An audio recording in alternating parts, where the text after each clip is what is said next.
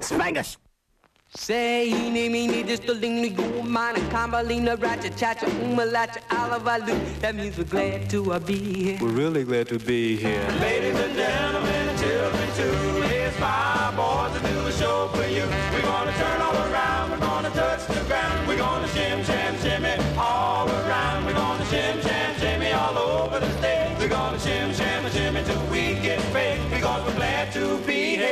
We're glad to be here. it's to do a tango. Yeah, we do it from an angle. Oh, the back, the back, from the side to side. The back, the front, from side to side. Say, eeny, meeny, distalina, you mine, combalina, ratcha, chacha, umalacha, alavalu. That means we're glad to be. You know we're glad to be. We're really glad to be here. We're really glad to be here. Gonna turn all around. We're gonna touch the ground. We're gonna shim, sham, shimmy all around. We're gonna shim, sham, shimmy all over the stage. We're gonna shim, sham, shimmy till we get paid. We're gonna wear our pants above our knees. We're gonna shake this stage just to please because we're glad to be here. You know we're glad to be here.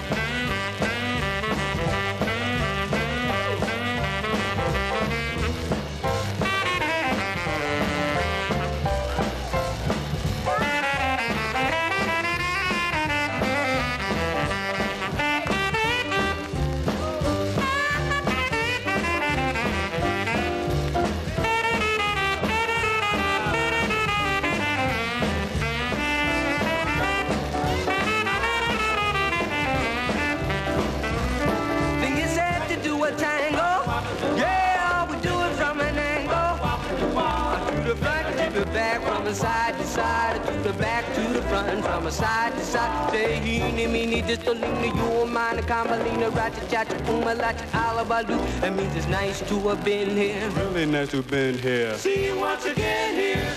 We hope.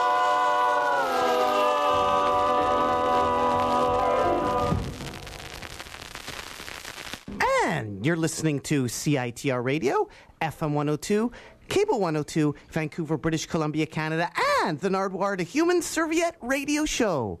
You just heard Lee Andrews and the Hearts with Glad to Be Here. Lee Andrews and the Hearts. Hmm, old school Philly doo-wop. Who's from Philly but Questlove of the Roots? Could Questlove of the Roots' dad be Lee Andrews? Yes, that was Questlove of the WAP Walk and Roll Group's dad, Lee Andrews, with Glad to be here. And today on an Nardwuar Human Serviette radio show, an interview with Questlove of the Roots from Philadelphia. And we'll ask him about his dad's band, Lee Andrews and Hearts. And we'll also ask him about a whole other whack of stuff regarding hip hop history, including was this record, Michael Viner's Bongo Rock, the Bible of rap?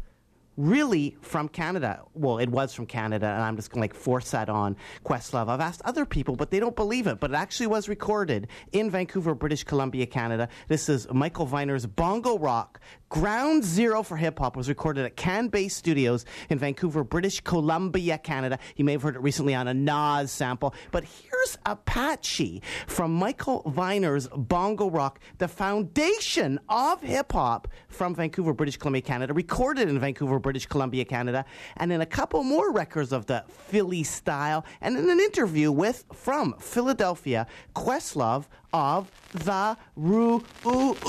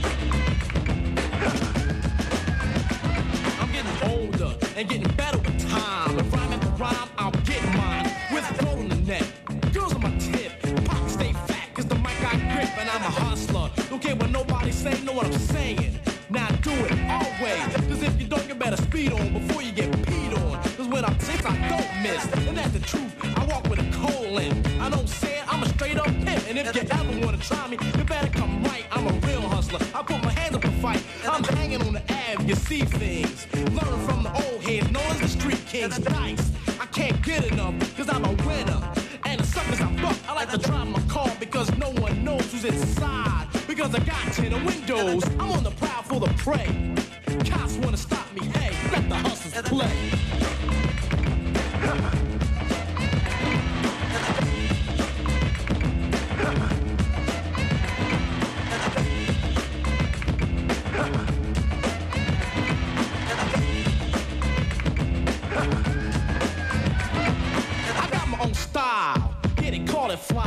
Just for a special kind of guy. With the dough, tying a fat knot. Hotter than stats with the hundreds on top.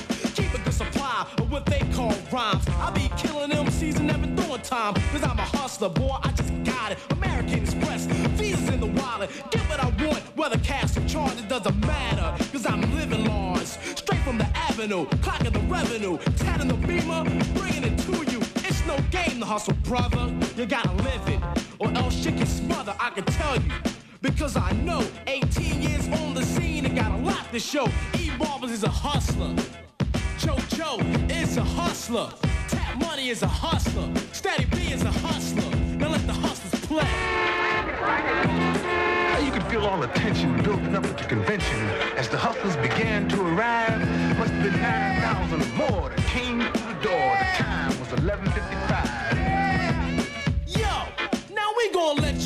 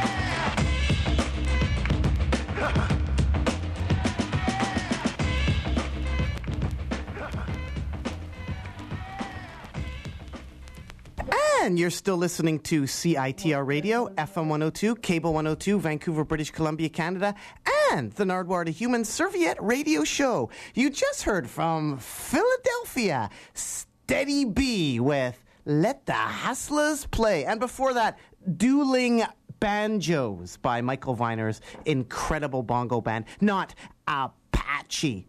And before that, Lee Andrews and His Hearts from Philadelphia, and that's Questlove of the Roots' dad's doo-wop band from the 1950s. And today on the Nardwuar to Human Serviette Radio Show, an interview with Questlove of the Roots.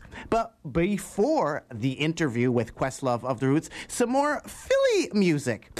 Right now, we will have a little bit of three times dope from Philadelphia, Pennsylvania, and then an interview with from Philadelphia, Pennsylvania, the Roots. Well, I'm saying I'm coming to my own, and I've shown I can rock a microphone and rock a stage or even rock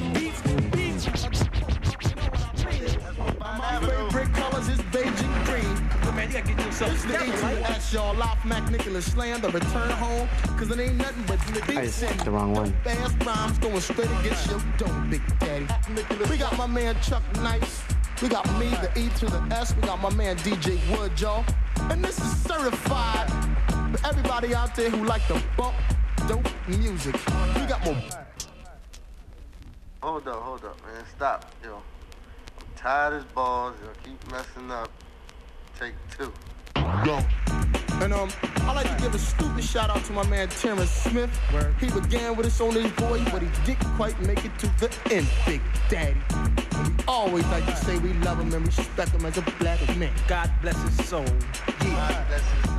My man Chuck Nice in the studio back there. I like to start out by giving shouts out to everybody down with the society and everybody down with the Legion of Doom. Come on, man. Damn.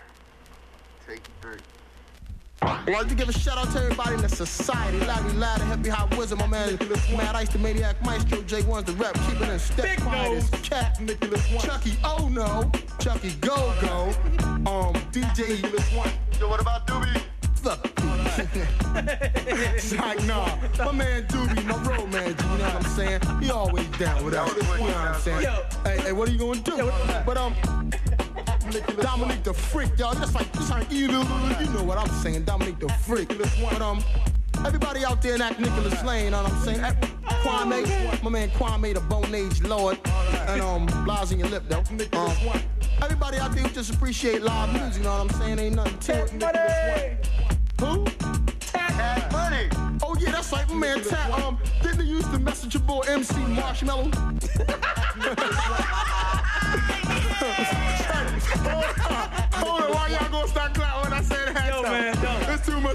shit going on, man. Yo, Yo, my man Sweets now, my man Beefcake, everybody down there. My man Lump Me Hump and everything. Yo, and, um, man. I guess I can say, man, peace to everybody out there on the black R&B radio stations and everybody across the globe. We almost out of here. yo. There's yo. only one more thing I like to say. Herbals in everybody mouth who don't believe in act Nicholas-ness. Six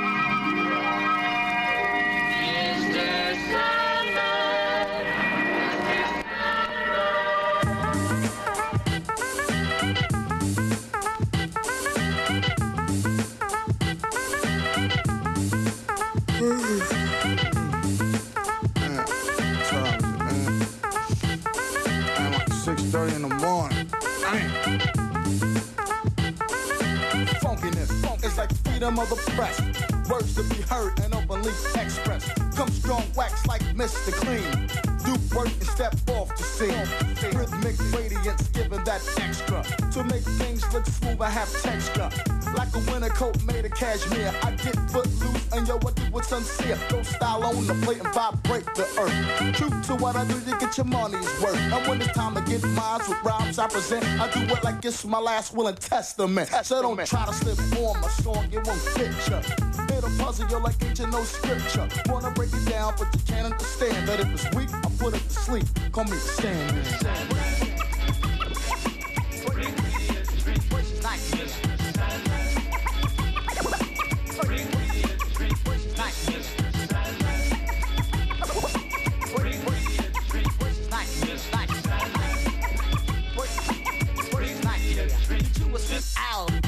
How I wonder where the MCs are. They can't be far. So twinkle, twinkle, little star. star. Show me where they hang on the street. So I can lay them all down to sleep. And if one should pass away before the break, I pray to Mr. Act Nicholas' soul to take. take through the land of unfortunate verbs and tuck 'em in with a pair of money green pajamas. I get loose and kick a mother goose jingle. Bring more gift than old man Chris Kringle. I see you drinking pot after pot of Maxwell House. Your eyes all bloodshot. The fear fall afraid of my sinister plot. But Mother Nature calls it, that's when you get got. Young boy, you should've aged straight in the can so I could take a little nap. You sat, call me. Sandman.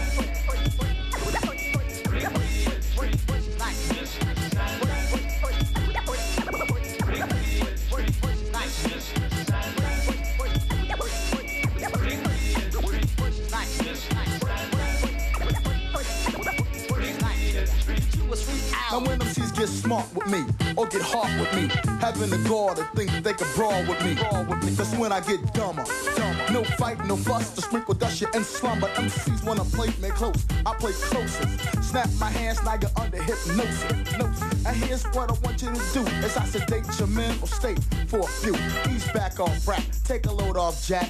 Combine your mind, become one with the track. Track. What makes you call yourself a competition? You're insomniac, you watch too much television. You're overdoing it, you're nine to five. It's like a cannibal, and it's eating you alive. Indeed, your screws need to be tightened. Now when I count the three, you'll awake and stop biting. Choose two, and you will be a microphone ducker. Huh. You wanna fight, sleep tight, you sucker. Cause daydreaming ain't good, my man. And if you do, you get another visit from the Sandman. Sandman.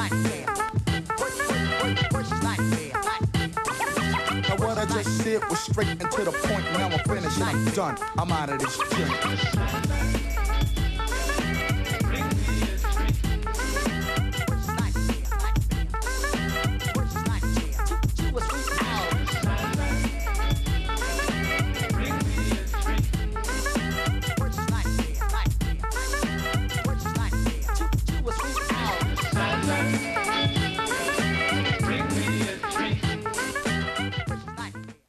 Who are you? My name is Who Am I Today? Okay. Today I am, okay, I'm always me. Uh, Questlove, Ahmir Questlove Thompson, uh, drummer of the legendary Roots Crew. We can say that now that we're like 15 years old, right? Well, I love the way you say legendary because everybody says legendary. Rahzel always said legendary, like even a few years ago. Yes, the legendary Roots Crew. Actually, we, we uh, came up with that moniker courtesy of our, our friends in Canada, uh, Root Store, you know, because we couldn't sell merchandise that says the Roots because, you know, politics and da, da, da, da, da, da, da. so we became the legendary Roots Crew. But we're the Roots, you know. Questlove of the Roots, you're a great hip hop historian, aren't you? I would like to think so, yeah. Could you please unlock this mystery for me, Questlove of the Roots? Here we have the Black Eyed Peas as gangsters. What can you tell me about the Whoa, Adaban this- clan? This is Puddles of ACO. This is the Black Eyed Peas? Oh, shit, yo. Oh, can I say that? I'm sorry. Could you please explain a bit about this? This was the Black Eyed Peas when they were gangsta, right? I have five of these. I have. I know this. This is a very distinct album cover. I did not know that I now have uh, a collector's item. Um, you know, hip hop goes through uh, many different phases. So, actually, uh, I take that back. The Black Eyed Peas are very gangster. You, you never heard about the uh, the Playboy Mali? You know, they were at the uh, Playboy Mansion, and um, somebody was playing a, a prank on them, and have fake cops come and arrest them to take them out of a particular room. But um, you know, they got so gangster. I'm gonna tell you how gangster they got. That when I woke up the next morning, four time zones away, you know, because often, too often, they're like, uh, "Yo, you're the drummer of the Black Eyed Peas, right?" That that happens all the time. It's like you know, all the boho bands get lumped together. That everybody was smiling at me the next morning when I got up in New York City going to the bodega. They were laughing at like, "Yo, we heard what happened, man. Yo," they would shake my hand. After the fourth person said, "Yeah, we heard what happened on the radio today. Y'all was at the Playboy Mansion, and then the cops came up, and then you sucker punched one of the cops, and then it was a riot up in that piece." And I was like, "I wasn't at the Playboy Mansion," and the dude was like, "Wait, you're the Black Eyed Peas drummer, right?" However, there really is some gangsterisms with the Black Eyed Peas. What can you tell the people though? Atban Klann. This is on Ruthless Records. This is Easy E having the Atban Klann, which was early Black Eyed Peas, right, Questlove? Yes, it was. I cannot believe.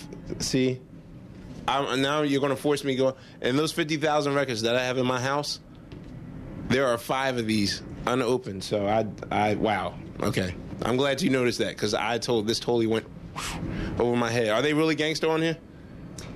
Well, you'll have to find out for yourself. I don't see no. It's on Ruthless Records. But I don't see no sticker on here. It ain't gangster unless it's even our records have stickers on them. So you know. This is going back though. This is No, back to Easy E. We was we was sticking them in 1994, but you know we we gonna check this one out though. Questlove of the Roots on your brand new CD, which is stickered. Yes, very stickered. You do some sampling. In fact, I think you sample Michael Jackson. Now, how expensive was it to sample Michael Jackson or the Jackson 5? Um, not that expensive because we sampled from their Motown catalog. Now, Michael Jackson, the uh, the mogul that he is, also owns the uh, the samples for the Sly and the Family Stone catalog that we so Which you sampled as well on Game Theory. yeah have that we so graciously have gone through. But um, the the cool thing about that situation is since we got real cool with the Sly camp, um, those people have sort of you know talked to the publishing company, which of course Michael Jackson owns, and told them to cut us a little break. You know, because you know Mike these days he needs some money. So, you know, don't don't take it from us because we don't have no money. So he he cut us a break. But uh, yeah, it was more it was more expensive to pay Michael Jackson for the Sly songs that he owns as opposed to the Jackson 5 song that we sample from. How about Radiohead and Public Enemy? You also sample them. How expensive was Radiohead? Um, you know what? Actually, uh, Tom Tom did us a, a solid because actually, when we, we went about it the the regular way, when you when you sample someone, you have your label and their publishing unit contact and call the other label publishing unit, and you know let their lawyers go at it. But because we got an immediate no from the publisher people, because you know, I, I guess that was Radiohead's policy, and so I, I had to um, scratch a few backs and sort of go the underhanded way. And um, you know, I, I know that the, the, those guys are fans of the Roots. We've done a few shows with them over in Europe, so um, it was it was really down to the last minute. Like we literally had an hour to go before pre- the pressing plant. And the whole thing was, we the guy label said you have 59 minutes to get a yes from Thom Yorke, or else we're taking the song off the record and then printing up the record. So um, I tried for a half hour, didn't get an answer. I was on the treadmill, and then I, I got the call. Man, I felt like Rocky. I, I went up to 20 miles an hour. I was running, you know, I was happy. So essentially, Thom Yorke and his manager called. They were actually quite honored that you know that we even. Uh, knew they knew they were alive, quote unquote. So, you know, it it was uh, they cut us a break. Questlove, you're very industrious, but I think you're also very famous too for the Roots. Uh, I don't know if like famous, like fame. You come from a famous family. What I find is really interesting is your dad was in a band, Lee Andrews and the Hearts. These are some of his 45s, right? Yes, try the impossible. This was uh, his his last hit from uh, 1957. Oh, why do I? Yeah, we used to do like when I grew up.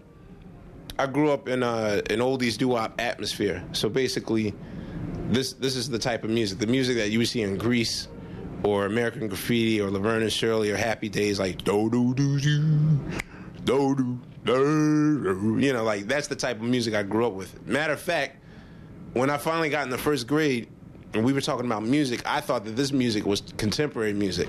So, you know, I'd be talking about Frankie Lymon and the Teenagers and Harvey and the Moonglows. Kids are looking at me all stupid, like, you know, well, I like Disco Duck by Rick Dees. And, you know, so it, it wasn't until later in life that I, I discovered that this music was actually like 20 to 30 years before I was born, you know? And this is your dad's music, Lee Andrews and the Hearts. Now, I want to emphasize they had big hits, like two huge hits in the 50s. In the 50s. Was your dad bigger than you? Um, I mean, he was well respected. See, I mean, there's a difference between. I don't consider myself like famous or celebrity.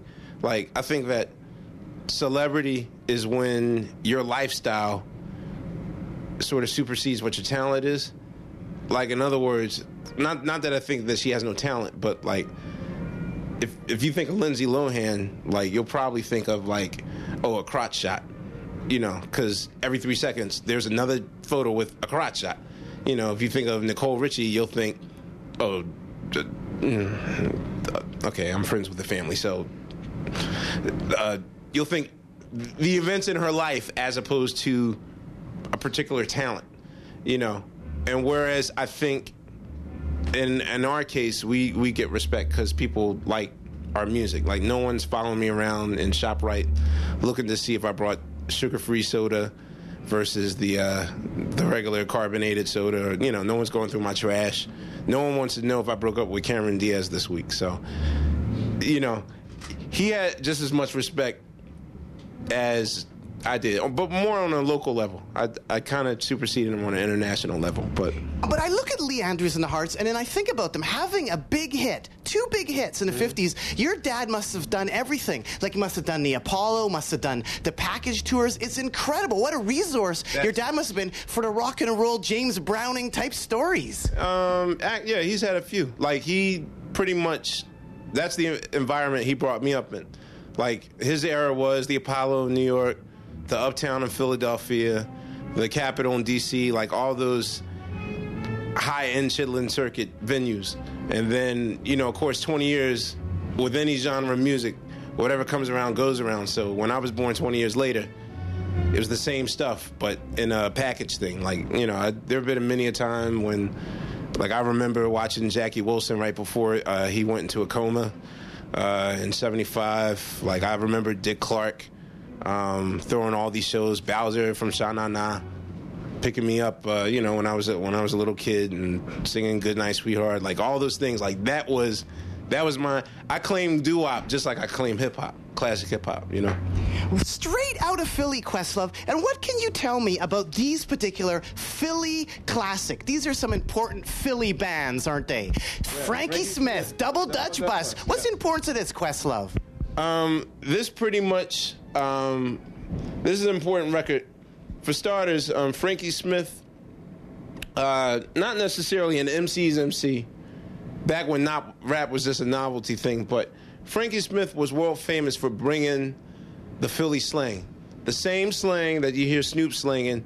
You know that whole for shizzle my nizzle, yo what's a dizzle, like pretty much this is the record that started. Actually, Missy had sampled this uh, this particular record on uh, on uh, one of her hits, where you know it's a kiss up, it's up, it's up, it's up, it's up, it's up, my kids are, what's up, what's up, it's up, it's up, it's up, it's up, you know, it's, it's a whole song with Izzle, you know. So pretty much, Frankie Smith brought the Philadelphia lifestyle back when everything like we used to always say in Philly, like yo, what's the dizzle? Yo, yo, what you what you doing to nizzle? You know, no, I mean I gotta do my homework, kizzle. You know, like that's how we was talking in the late '70s and early '80s, and he basically just put that on record. That was double dizzle talk right there. Um, wow, Steady B. More Philly rock. Rap. This is a real gangster. This is Philly's first thug. Um, Steady B was he was like a, a street cat. He pretty much um, he came up. His his uncle, uh, his uncle, uh, not Warren McGloon, but uh, Lawrence. Oh, Lawrence Goodman. Uh, Lawrence Goodman was uh, sort of like one of the first Suge Knights of of the rap industry. He had an empire. He started a record in Philly called Pop Art Records, and he was the guy that started off MC Shan, Marley Marl, the uh, Roxanne Shante. He had he had uh, uh, Craig G, the Juice Crew. The people you know now is the Juice Crew. Also Biz Markie, and he also put his nephew on, and they had a crew, and that crew consisted of Steady B, Cool C, um, and EST, and Three Times Dope. Um, but unfortunately, when when you're not coming into this injury industry as a, a career-minded artist, um, tough times can come on you. Like he had a little regional hit song called I'm Serious. He got respect from New York a little bit, just a little bit. Um, but unfortunately, in 1996, him and Cool C and uh, another uh, cat from Philly, Snook Nook, Snook Nook, say that 20 times without stuttering. Snook Nook uh, got involved with uh, in a, a, a botched armed robbery, and um, unfortunately, they had to murder a cop, and now they are all three on death row. Um, The Hillside Hustlers. yeah, the Hillside Hustlers. Yeah, but this is they pretty much brought like Philly flavor. You know, if you a lot of people want to credit like De La Soul for like the strange hairstyles, but Philly was Philly's known for its beards, and in the early '80s, we were one of the first to do like just the craziest, craziest hairstyles. And this last group, the legendary Three Times Dope, they are also part of the um, the Hillside Hustlers. This cat right here, EST, is one of the most. This is a Philadelphia legend right here. Actually, he has another second one. EST is now uh, making an awesome living as a songwriter, and he's uh, one of many songwriters that um, former root Scott Storch uh, uses. So when you see um, some of his credits, he wrote for Christina Aguilera. He wrote Me, Myself, and I for Beyonce. Um, many of the countless stuff that Scott Storch does, he writes most of the lyrics. So he's making a good living. I don't know what's up with uh, Woody Wood and Chuck Nice, but had, like this. This was like one of the first coolest groups from Philly. You know, this is like one of the groups that we wanted to pattern ourselves after. They was just cool. You know, Three times dope. they were three times dope. Indeed, they were. And Questlove of the Roots, you got to play behind MC Lyte. What was that like? Playing drums for MC Lyte. What's the importance of MC Lyte? I love the light stir. she i mean she's definitely like a legend like to me i, I was mad nervous but um, you know we spoke on the phone two weeks before and i was i was very shocked and and quite elated that she just she let me have carte blanche. She let me figure out her little set and um, we're going to do something with her in the future. We're, we're uh, trying to get a tour together. She just killed it. This is at the VH1 Hip Hop Honors, and you're on drums and MC Lyte's rock. She was incredible. She was incredible. We're, we're actually trying to build a tour around that and call it the uh, the Hip Hop Honors. Um, we're talking right now to organize three or four of the honorees and actually tour across the U.S. and Canada and maybe worldwide. We'll see what happens. But um, to me, you know, I'm a, I'm a guy that loves the past. You know, not scared of the future, but sometimes you can't know where you're going unless you know where you came from. How about Little Ease, Easy E's son? What's Little Ease all about? Little E's in that little. He's a he's a big cat. You know what I mean? Um, I'm glad that him. I'm glad that he was there to to sort of uh, honor his father. I didn't get to talk to him much. Um, initially, him and the game were supposed to do something together, but uh, that that fell through. But he's not that little. He's he's big now. He's not the little dude that used to be in the NWA videos. Questlove of the Roots, what can you tell me about the importance of the meters and Amory? Um, this particular song, "Oh Calcutta," was the uh, the music, the backdrop music that uh, Amory used for one thing. Um, but even more important, you know, a lot of people always say like, "Oh man, music ain't the same that it, as as it was back in the day." But I did my research, and you know what I discovered? I discovered that no matter what era we're in, people always are always referencing something else. Like even if we were to go into a time machine and travel back to the 70s, if you were to look at the top of the charts, you wouldn't see this album at all. This was like an underground record, similar to uh, an MF Doom record. Only choice people knew about this group, even in their heyday, even during their time period. But I mean, they have big fans, and Paul McCartney. I know that he had them open a few shows for him. Stevie Wonder was definitely a big fan, but this is definitely probably one of the few bands that could rival James Brown in absolute funkiness. How many times have they been sampled? How many times has the Amory beat been sampled? The Amory beat. That that particular sample, uh, once maybe I heard uh, it in an old ultramagnetic cut, but a lot of people take uh, like uh, Look-Ka Py Py. Um, this whole particular record is is damn near um, sampleable, if that's a word. Sampleable. That's our word for the day. Sampleable. Anyway, um, pretty much their their whole their their first four records are pretty much uh, standards for which Ice Cube, uh, De La Soul, Tribe, um, countless. Like who is not in in classic early '90s hip hop taken from this group? Questlove of the Roots, how do you not laugh when you're on stage? I laugh all the time. You crazy? That's what I was wondering. Like with Dave Chappelle, tell me about doing different strokes with Dave Chappelle and John Mayer. Um, we were waiting. That that that came up by fluke because um, one of the cameras we had like two cameras for that skit, and one of them had broken down. So we were waiting and waiting and waiting and waiting, and then we just broke out. Actually, we broke out into. If, you- if they show ever show the raw footage, the raw footage has about eight or nine TV themes. We we chose different strokes in the Facts of Life, but we were doing the Jeffersons, we were doing Good Times. Now, this isn't just, you know, you by yourself, Dave Chappelle and John Mayer. Yeah, could you please set that up with a more? John Mayer. I know beef with John Mayer. No, I mean, you know, like the thing is, I think one of the greatest things that an artist can never be is underestimated. You know, that happened to me a lot in my early in my career. You know, a critic would come up and you know be real shocked if I use like a rock reference for something. You know, I'll talk about like uh, this one particular journalist was shocked that uh, I listened to Physical Graffiti by uh, Led Zeppelin, and I was like, why would you be shocked? Like even even if I wasn't a Led Zeppelin fan, the nature of how all these records got built strictly based on producers that have vast knowledge to grab any record that didn't belong in their parents' record collection. Of course, growing up, you got the fundamentals, you got James Brown, you got Earth, Wind, and Fire, but the way you would choose records to sample is you would just take some of the illest looking album covers and hope there was some obscure on it. You just buy every album. And eventually you become you become a fan. Now I didn't necessarily sample those records for uh, particular rap records, but I still dug and brought those records so I could educate myself. And you know, as far as John Mayer is concerned, he got he's talent. He's talent for days, man. I, What a great skit, though, in the living room doing different strokes. Doesn't get much better than no, that. we were in the barbershop. We were, we were in a bar in a Harlem barbershop doing different strokes. You used to seeing the people that were like they were just sitting there at the window like. And you know, this is before Chappelle was a household word, so it was just like Questlove of the Roots. What was it like playing with a 50 piece orchestra? Like you, Jay Z, and a 50 piece orchestra?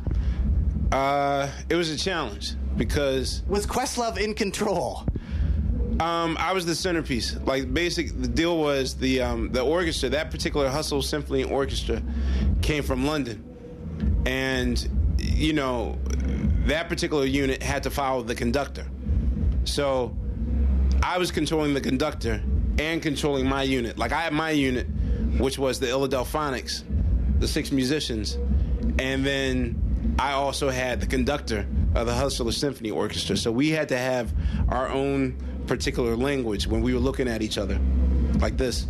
And then, you know, I give her a pre warning, and then she would give her orchestra a pre warning. So it, it was a little different because you have to think in terms like, whereas I could give my band a warning, like one, two, three, hit it. I would have to give her an eight, an eight count warning. So, um, if I wanted the orchestra to do something and her cue was coming up, I would have to count to eight for her, four for her, one, two, three, four, and then she would do the one, two, three, four for the orchestra. So it's kind of weird thinking in fours for my band, but thinking in eights with her. It's, you know, but I'm, I'm a man who can juggle. That's why they hire me. That's, Were you juggling Jay Z? How is Jay Z doing during that? Does he have a good memory? How's Jay Z's memory? his memory is pretty awesome. You know, I, I, I for, I for a fact, I know that coming from a group who has a catalog as deep as ours, you know, seven, nine records really. Um, that's a lot of text to remember. That's a lot of text to remember. Um, you know, of course, you know your hits, but if you haven't touched a song in 14 years, and all of a sudden you got to know it. You know, I, I told him the key to studying, and I'm glad he studied. That's the, the coolest thing about Jay Z is that a he's not lazy, That rhymes. That's crazy. no, he's not. He's not lazy. And um, I told him if you want to know all these songs, studies say that if you repeat anything 18 times in a row, it will instantly get committed to memory. So first he was like, "Oh man, I'll just do it like six times or whatever." No, but then he would forget certain things. I said, "Look, dude, if you do it 18 times in a row, we'll be straight." So we did a little schedule for like nine days before, four songs a day. You know, three hour rehearsal, take a break. Three hour rehearsal, take a break, and then that's how he committed to memory. Now, how do you get somebody off stage, Questlove? You've done many jams, I'm sure, with a lot, of different artists. When somebody's up on stage, what are some hints to kick somebody off? Like you're behind the drums. How do you kick somebody off stage? I have uh, a handler that has a big ass hook. Um, no, I, I never had to. First of all, if anyone ever gets on stage with us, has anyone ever worn out their welcome? Did you jam with Lionel Richie? No, but I had. We had to kick Bushwick Bill off the stage once. Of the Geto Boys? Yeah. Um, What happened there? Were you performing in his hometown and he jumped up on stage? What happened? no, last year at the Grammy Jam, uh, Bushwick Bill got on stage, did my mind's playing tricks on me, and you know, usually if if if another MC comes from a different environment and then they come in our environment, the novelty of a band being able to play your stuff and make it sound like the record is such a mind blowing experience that he basically just spent the whole first four minutes like he couldn't even move. He just like, you know, it's like coming to New York City for the first time and you come from a whole nother country. You just like, that's all he did. Well, was, uh, he was, you know, down here, you know. But um, he was so happy he wanted to do my mind's playing tricks on me like three times in a row. But um, who came on? Oh, oh yeah, Canibus came and snatched the mic out of his hand, like, you know. But Bushwick was so happy that he just let it slide, you know. Sorry, sorry for taking that mic from you. Questlove of the Roots, did you jam with Lionel Richie? Um, no, I was supposed to. Um, Jay Z called me to. Uh, I guess once a year they have uh, sort of like the the Def Jam retreat, in which they take their employees and morale boost them and take them to Vegas and showgirls and lights and you know here's our new artist Ne-Yo. You know, well I know that uh, when Lionel Richie first signed to the label, um, they wanted to do a thing where the Roots play behind Lionel Richie. But um, I think we had a gig that we actually we were out the country, so we couldn't make it. But Did you once buy a hundred tickets to go see Hannibal the movie? how'd you know about that? yeah, um, yeah. th- This that's that's I didn't, but Santa Quest did. Um, I've um, it's in my nature to to do stupid family outings. Like, I think I think the most important aspect of keeping a band together for ten years is sometimes you guys have to have some sort of experience that doesn't require being on stage all the time. So, um, I was particularly excited because I just finished the. We had taken a year off in 2000 to do other stuff. Tariq did Brooklyn Babylon. I went on tour with D'Angelo, and um, we were kind of getting back in the field of things. And um, you know, I, I read the Hannibal book like two days in a row, and I really I was excited about it. So um, the day that it came out, I decided to go and buy out the whole theater, and um, we we went to the last showing. Well, they actually gave us a, a private midnight showing, and um, unfortunately, I mean everybody was like like asleep. I was the only one like it was like Michael Jackson in Thriller when he was like, and everyone else was like. But what a treat, you and your hundred closest friends. Uh, my band and their friends and their friends and their friends and their friends. Anyone in the industry is instantly connected to about a hundred people. Questlove of the Roots, winding up here, I'd like to ask you a bit about the importance of this fellow right here, Mannie Fresh. Did this person invent bling? Wow. We wow. Wow. You told us the history of Izzo. What can you tell us about Mannie Fresh, this record, and the history of bling? Well, see, I actually have to look at the songs because I never. You you have officially stumped me. Now this actually looks like Irv Gotti, but Mannie Fresh right here. Is he blinging? He's not exactly blinging, but okay, this must be '86 because he's uh, rocking a stopwatch. Let's see the song title. See if there's any references. No, Freddie's back. Monster Boogie. Okay, there's club style. Women ain't stupid. Wow, that's that's a that's a mature uh, move for. Wow. Okay, you totally stumped me. I, ha, where did you find this? We have our secret stashes, Beat Street Records in Vancouver, where we met before. Wow. I. Wow. Ah, you totally. what I'd like to know, though, Questlove, about Mannie Fresh, etc., and Bling. Later on, he helped popularize Bling, didn't he? Like, who invented Bling? You know what's unfortunate? Someone who's not associated with Cash Money actually went out and copywritten the term bling bling.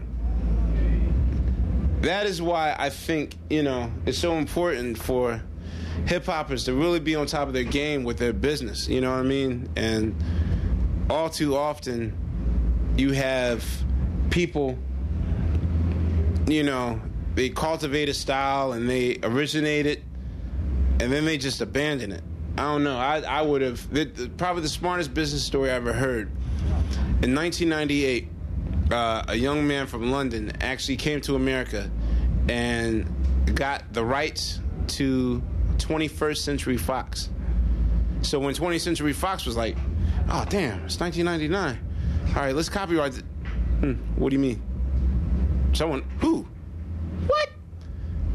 Like they tried every method to muscle this guy out of 21st Century Fox. They he actually settled for very cheap. He settled for something like eight hundred thousand dollars. A very smart guy, you know.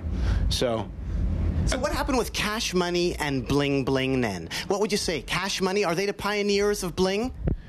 Um, I would like to say Slick Rick.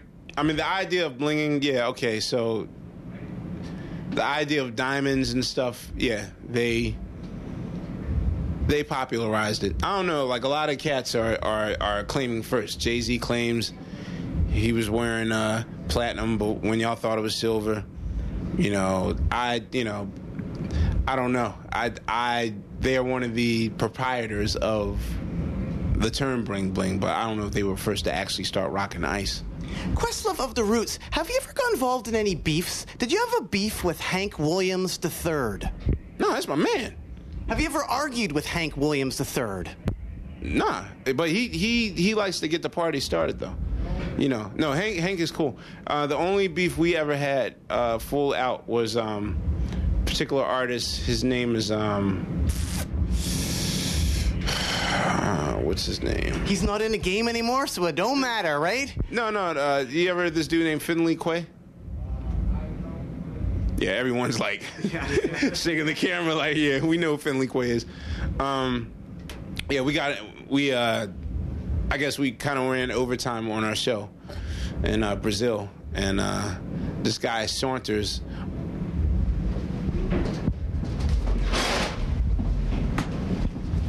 Questlove in action. Yeah, he saunters on stage. Get the fuck off the stage. So then, when my tour manager, oh, thank you. I like to thank the Academy. Yeah, so when my tour manager sort of like tried to grab him to take him off the stage, he said, "Leave me alone." Now the thing is, I hire women to do, you know, a majority of us, like 70, 85 percent of our staff is all women. So, you know, he like manhandled her, and um, unbeknownst to us, had we known, then it would have been on right there. But as soon as we got off stage, she was like, "Yo, y'all better go handle it. This motherfucker put his hands on me. What's up?" And then all of a sudden, the the world's most politically correct group of gentlemen. I mean, we just came straight out of Compton. We were just doing things that I probably can't even say on here because, uh, you know, I don't know the statute of limitation is is still we beat his ass. Okay, go ahead. Questlove of the Roots, winding up here again. Canadian connections. I love the fact that Scott Storch, who is Scott Storch for the people out there that don't know, and how does his life differ from you? What's a day in the life of Scott Storch, a far, former Roots, mm-hmm. versus Questlove, a modern day Root? All right, when Scott Storch wakes up in the morning, there are probably three other women in his bed with him. When I wake up in the morning, um, nine times out of ten, uh, my cell phone's in hand, and I realize that I fell asleep on my girl again. So usually my morning starts off with an apology. Yo, did we say goodbye last night? And I fell asleep on you. Well, you don't have to get mad at fuck you too. You know, I mean that's how it is.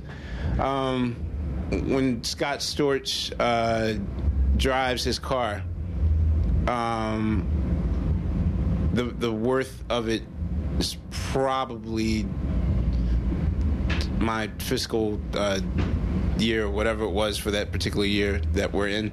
Um, my car is a very simple cheese box looking Scion, but there's there's a science behind that. And yeah, okay, I drive it because it's environmentally safe and all that stuff. But um, I, I found out that people leave you alone when you're not a decoy. See, I'm not one of these hip hoppers that want to advertise how much money I have. So as a result, I shop at Old Navy. I drive a Scion. You know, I, you know, there's there's nothing uh, hip about what I'm wearing. My sneakers are free. My my sneakers are, are top choice though. You know what I mean? Your earplugs are rad, though. Thank you. I that's what I'm saying. Like, it's the Russell Simmons way of doing things. Actually, I like your hat too. I think that's cool. Handmade. This I someone made it for their grandmother and gave it to me instead. So that's how I roll. You know, I'm pretty sure right now Scott is putting a thousand dollars inside of a, a, a stripper's uh, tassel right now. But a bit of background now. He started as a rooter, and what is he doing now? Can you tell some of the stuff that he's been up to since the Roots, since he left your band? Let's see. Since the Roots, uh, he has co-produced 50 Cent, Dr. Dre, Christina Aguilera, Beyonce, Eve, Gwen Stefani. Uh, as of now, he's given Fat Joe the two biggest songs of his career. Little Wayne, he did "Riding Dirty" by Chamillionaire. So even on the uh, the the ringtones, like you know, he's millions over. Um, he's pretty much the go-to guy when you want to get a beat. And you know, he pretty much half the hip hop world that's working right now comes courtesy of you know being associated with us.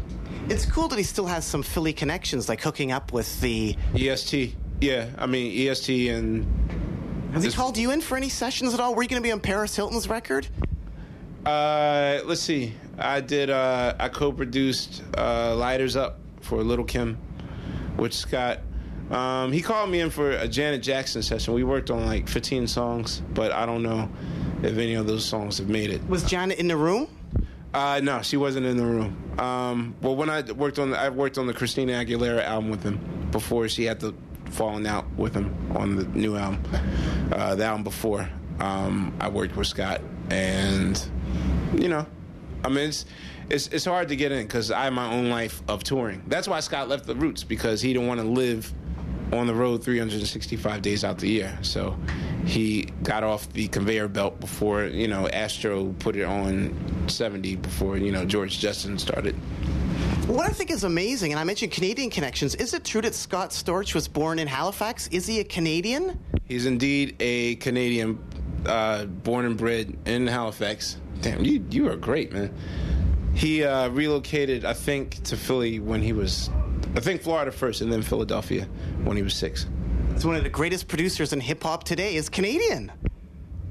Yeah, like y'all, you know, y'all got a lot to be proud of. And that's what I'd like to ask you about here. This winding up finally. I asked this to Afrika Bambaataa, but he did not believe me. Now, first off, what do you know about this record right here? This is the foundation of hip hop, isn't it? And the incredible bongo band. Yes, the Apache Break is indeed one of the most coveted love songs in the hip hop era, and this album also holds the distinction for being one of the first non-live band sources to be on a hip hop record. Grandmaster Flash spun this record on the Adventures of Grandmaster Flash on the Wheels of Steel back in 1981. Total foundation of hip hop. Now, let me put this forth. If you look closely on the very back of the record, it says thanks to Can Base Studios, Vancouver. It was recorded in Vancouver. Have you heard about this before? That the foundation of hip hop is Canadian. Wow, you got me with Mannie Fresh and you got me with the Incredible Bongo Band.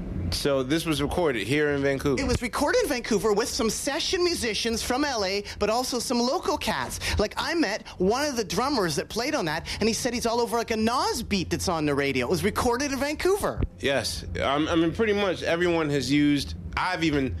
I'm a live drummer, and I myself had to bow down and use an Apache break because it's something about that break when it comes on. It just that's like spiking the punch.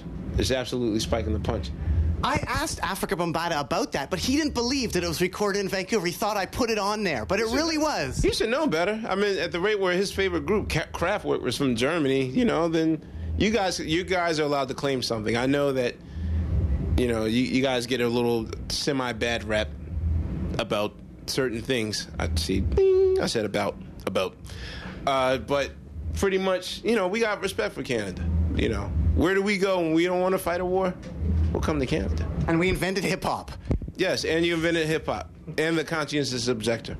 And lastly, your Questlove, why was this record so important to you? Well, let's see. This is Headless Heroes of the Apocalypse by the genius. This is Eugene McDaniels. This man, um, he's a songwriter. He he came up with uh, Roberta Flack, Roberta Flack, and uh, Les McCann. Uh, kind of put him on. He was a he was very controversial. I know that when this album came out, um, Spiro T. Agnew, the Vice President of the United States, was none too happy about it. And Spiro T. Agnew called up uh, the then well the president of Atlantic Records, uh, the late uh, Ahmet Ertegun, and uh, wanted him removed from the label and effectively also had him blacklisted from playing clubs and I mean that was back in the days when the government had nothing else better to do but actually meddle in your business and make your life hard but then they want you to pay taxes. I would never stop anybody from working because I want to get taxes. Anyway um, this is one of the most expensive records that I've ever purchased. Um, in my digging days, I think that I brought two of these albums for one was 300, the other one was like four something. But this is like back in the day when the value of a record. The reason why this record is so dope is because um, pretty much, with the exception of one song, um, everything is absolute sample material beyond your wildest dreams. Like the funkiest stuff, so funky that you could just you could play it bare without necessarily even have to use it in a, in a rap song. Like I listen to it just for the enjoyment. But um, he was a very very angry man, and he just he goes against people. Uh, there's a song, Jagger the Dagger, that um, Tribe actually sampled it on their first album. But uh, the Jagger the Dagger, he talks about how he felt as though Mick Jagger sort of pimped uh, black music and sort of uh, sort of made it his own and cashed in from the legends of his own. Um, but probably the, the song that I get the most enjoyment out of playing for people and scaring the living lights out of them is a song, the last song on the album called "The Parasite."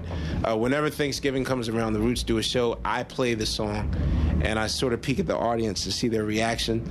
And um, as each minute goes by, it goes from to. Did you just hear that? What is it? To first time I did it was at a Lauryn Hill show, and of course, you know, like we were opening for Lauryn Hill, and she has a whole conservative audience. You know, everything. Oh, see Lauryn Hill, we're cool, we're cool, and uh, I, I turned up the volume more and more as that song got more and more offensive. It's a, it's a, it's a tale of how. Um, colonialism sort of destroyed America. The tales of the Pilgrims and the Indians, but he's very, very descriptive, uh, very detailed on how he felt that the uh, Pilgrims and the Indians sort of had an interaction, not the necessarily Thanksgiving myth that America teaches you, but really the blood that was shed. And um, Where else has he showed up, sampled wise? You mentioned Tribe Called Quest. Who else has sampled him? Uh, Pete Rock has sampled them. Tribe Called Quest has sampled them. Common has sampled them. De La Soul sampled them. Um, a lot of like the period at which he was sampled. Oh, the Beastie Boys, of course. Um, get it together. See what's happening. That's him. Um, even though they tried to stop him, you know he he still made a living. He wrote "That's the Time." I feel like making love with Roberta Flack. He produced a majority of her records. So I mean, even if he was stopped, like his publishing checks alone will enable him to not starve to death. But my my tragedy was that the only tragic accident that the Roots were ever in. Uh, I woke up one morning, six in the morning, driving through Denver, Colorado, and uh, I was sitting with my bus driver, and I looked on the side of the road, and um, I saw uh, a metal, like a metal stand. It was just, they're kind of random on the on the on the road, and he had to swerve to the left to avoid it. The next thing I saw, I saw a trap case on the floor. I was like, hmm, okay. And that's drumsticks. What the hell? Drumsticks? Like the, the slower we were driving, we saw all this stuff laid out on the road. Drumsticks, junk, record. Wait, was that? Stop the bus! And we noticed that 10 minutes earlier, our uh, equipment trunk had turned over eight times and totally spilled the contents all over the road. So once we drove upon it, everything was salvaged, sort of, um, except for the first record that was in my record crates. And there's a big ass gash right here. So um, ever since I lost this $300 record, I've been a total supporter of CDJ 1000s and Serato. Questlove of the Roots. Anything else you'd like to add to the people out there at all? Um, yes. Uh, hip hop is not dead. And, um, Why should people care about the Roots? Why should people care? Mm, why should they not care? Uh, I think that we still love our job and it shows. And I think that people should invest any emotional weight that they have to look into a unit that still cares for their craft. I said that nice, didn't I? And lastly, here, Questlove of the Roots. Thanks for speaking to me, Nardwuar, the Human Serviette. Do you still feel loved by the ladies? Uh, I feel loved by one particular lady, but you know, I, I, I wish the pe- that's the big myth that people have of, of certain entertainers that you know when they walk down the block, the sidewalks going like the Billie Jean video, and all these things. But really, you know, one particular lady, yes. Twenty-five billion, no. Well, That thank- was a fib right there because you know my whole life just fell apart. But go ahead. Is that the one Roots promotional item that was actually made? No, I, actually, I'm, I'm holding on. Did I lose it already? Oh no, I have it in my pocket. This is the one Roots promotional item that was ever made. I'm very, I'm very happy that someone took the initiative to to make this uh, near Rubik's puzzle of, of the Game Theory uh, album. There's M&M condoms and Roots, Roots blocks. Rubik's cubes. Yes, Ro- Roots Bex Cube. Well, thanks so much, Questlove. Keep on rocking in the free world and do do do do do. Check, check.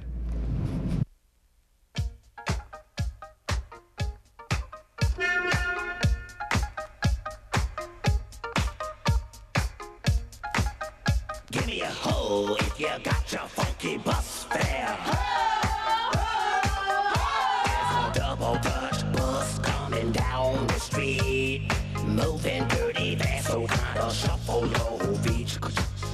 On the bus, pay your fare, then tell the driver that you're going to a double Dutch affair.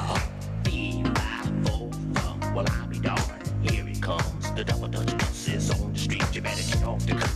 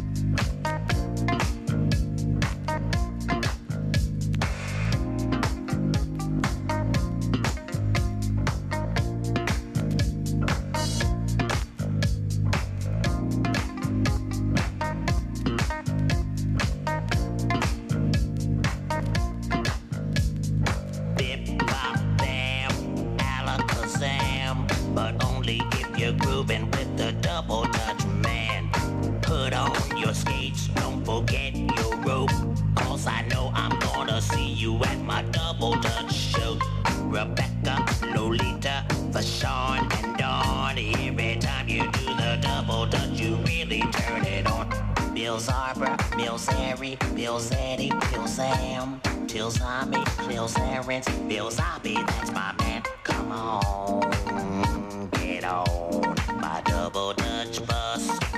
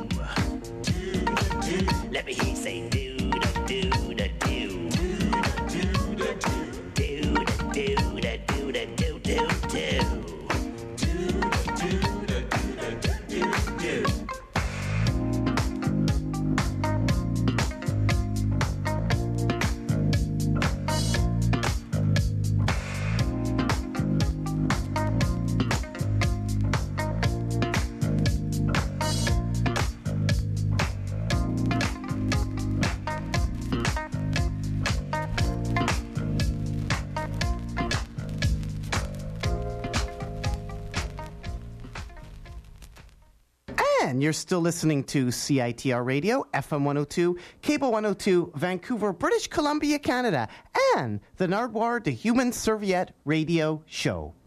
You